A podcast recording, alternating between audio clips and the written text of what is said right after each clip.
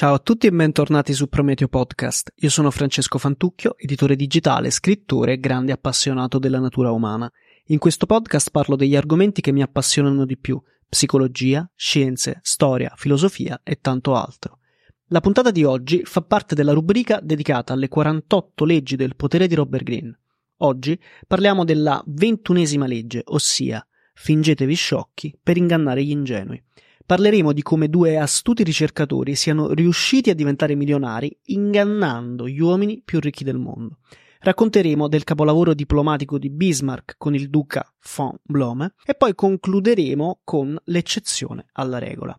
Prima di procedere però vi chiedo di iscrivervi alla piattaforma dove state seguendo questo podcast. Facendolo mi fate capire che apprezzate il mio lavoro e mi aiutate a raggiungere sempre più persone. La legge di oggi si basa su una sensazione che è presente in ognuno di noi. È quel fastidio che proviamo ad ammettere che qualcun altro sia più intelligente, astuto e sagace di noi. Non riusciamo proprio ad accettarlo. Dobbiamo ricordarci sempre di questa sensazione, proprio perché è universale. Se vogliamo esercitare il potere e se seguite questo podcast volete farlo, dobbiamo ricordarci sempre di far apparire il nostro interlocutore più bravo e astuto di quanto non sia davvero. Questo è importante perché chi si sente intellettualmente superiore agli altri abbassa la guardia. Facendolo quindi sarà meno attento alle azioni degli altri, proprio perché è convinto che non siano abbastanza astuti da ingannarlo in alcun modo. Inoltre, dimostrare solo saltuariamente la vostra sagacia vi farà apparire anche modesti, perché sembrerà che lasciate spazio agli altri per potersi esprimere, nonostante magari non siano all'altezza della situazione. Il concetto può essere spiegato anche stavolta con una storia bellissima, che vede come protagonisti due prospettori. I prospettori, all'epoca della corsa dell'oro, erano gli esecutori delle ricerche minerarie sul terreno, per valutare o meno la presenza di gemme preziose. I prospettori si chiamavano Arnold e Slack. I due cominciarono a far girare la voce che avevano trovato una miniera di diamanti in Wyoming. Solo loro sapevano dove si trovasse. La notizia arrivò oltreoceano, ai ricchissimi Asbury Herpending finanziere avventuriero e al barone Rothschild, una famiglia che non ha bisogno di presentazioni. Insomma, Herpending, nonostante qualche dubbio, salpò per l'America per verificare se questa miniera esisteva davvero. Nel frattempo Arnold e Slack avevano condotto un noto esperto di reperti minerari alla miniera, ma non senza prima confonderlo facendo una strada lunghissima e tortuosa. I minatori estrassero alcuni diamanti. L'esperto li esaminò e con stupore li consegnò ad alcuni gioiellieri di fiducia a San Francisco. Appurato il valore di quelle gemme, pareva che quella miniera valesse davvero milioni.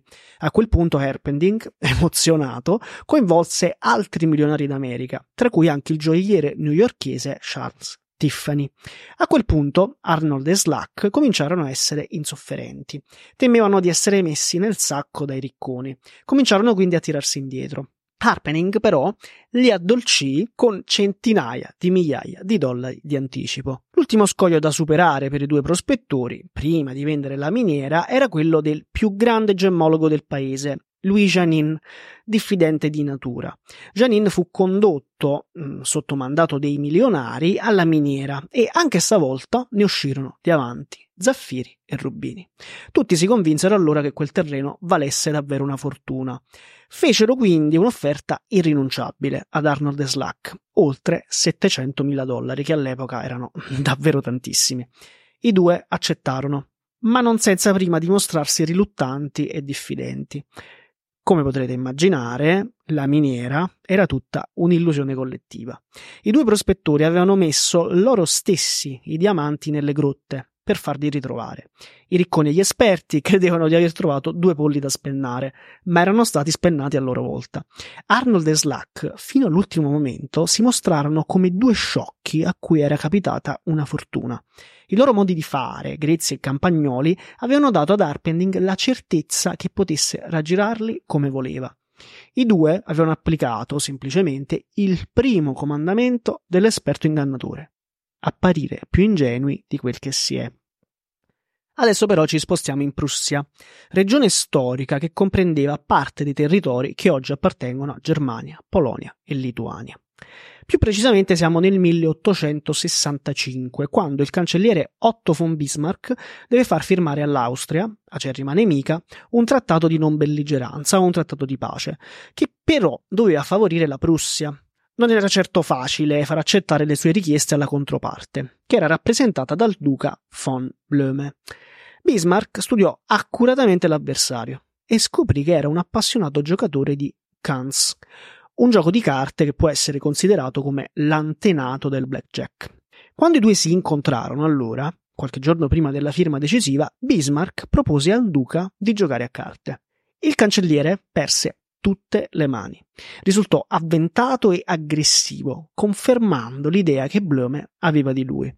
Al giorno della firma, il duca austriaco lesse distrattamente l'accordo e lo firmò senza battere ciglio, un errore gravissimo perché in quell'accordo l'Austria ne uscì derisa e in affanno economico. Von Blöme aveva giudicato Bismarck dal suo modo avventato di giocare a carte, considerandolo uno scappato di casa, uno sciocco, qualcuno che non avrebbe mai potuto ingannarlo. Possiamo concludere questa storia con una massima dei cinesi, che hanno un proverbio per tutto. Ebbene, loro dicono che bisogna mascherarsi da maiale per uccidere la tigre. Ci avviciniamo alla fine dell'episodio e quindi anche al momento dell'eccezione alla regola. E stavolta l'eccezione specifica che c'è un momento in cui bisogna mostrarsi brillanti, anche a costo di oscurare gli altri. Si tratta di quella fase in cui siamo ancora agli inizi e dobbiamo approfittare dei favori di qualcuno per fare carriera. In quel frangente è importante essere il migliore fra i contendenti. Una volta raggiunta una posizione di relativa tranquillità, però, sarà bene mantenere un profilo basso non facendo mai sentire chi abbiamo davanti come più ignorante di noi. Stavolta abbiamo davvero finito. Vi do appuntamento al prossimo episodio quando parleremo di una legge interessantissima, la ventiduesima, che recita Sappiatevi arrendere, trasformate la debolezza in un punto di forza. Vi invito nuovamente ad iscrivervi alla piattaforma dove state seguendo questo podcast e vi ricordo che potete contattarmi a podcast-fantucchio.it o commentando i video su YouTube. A presto.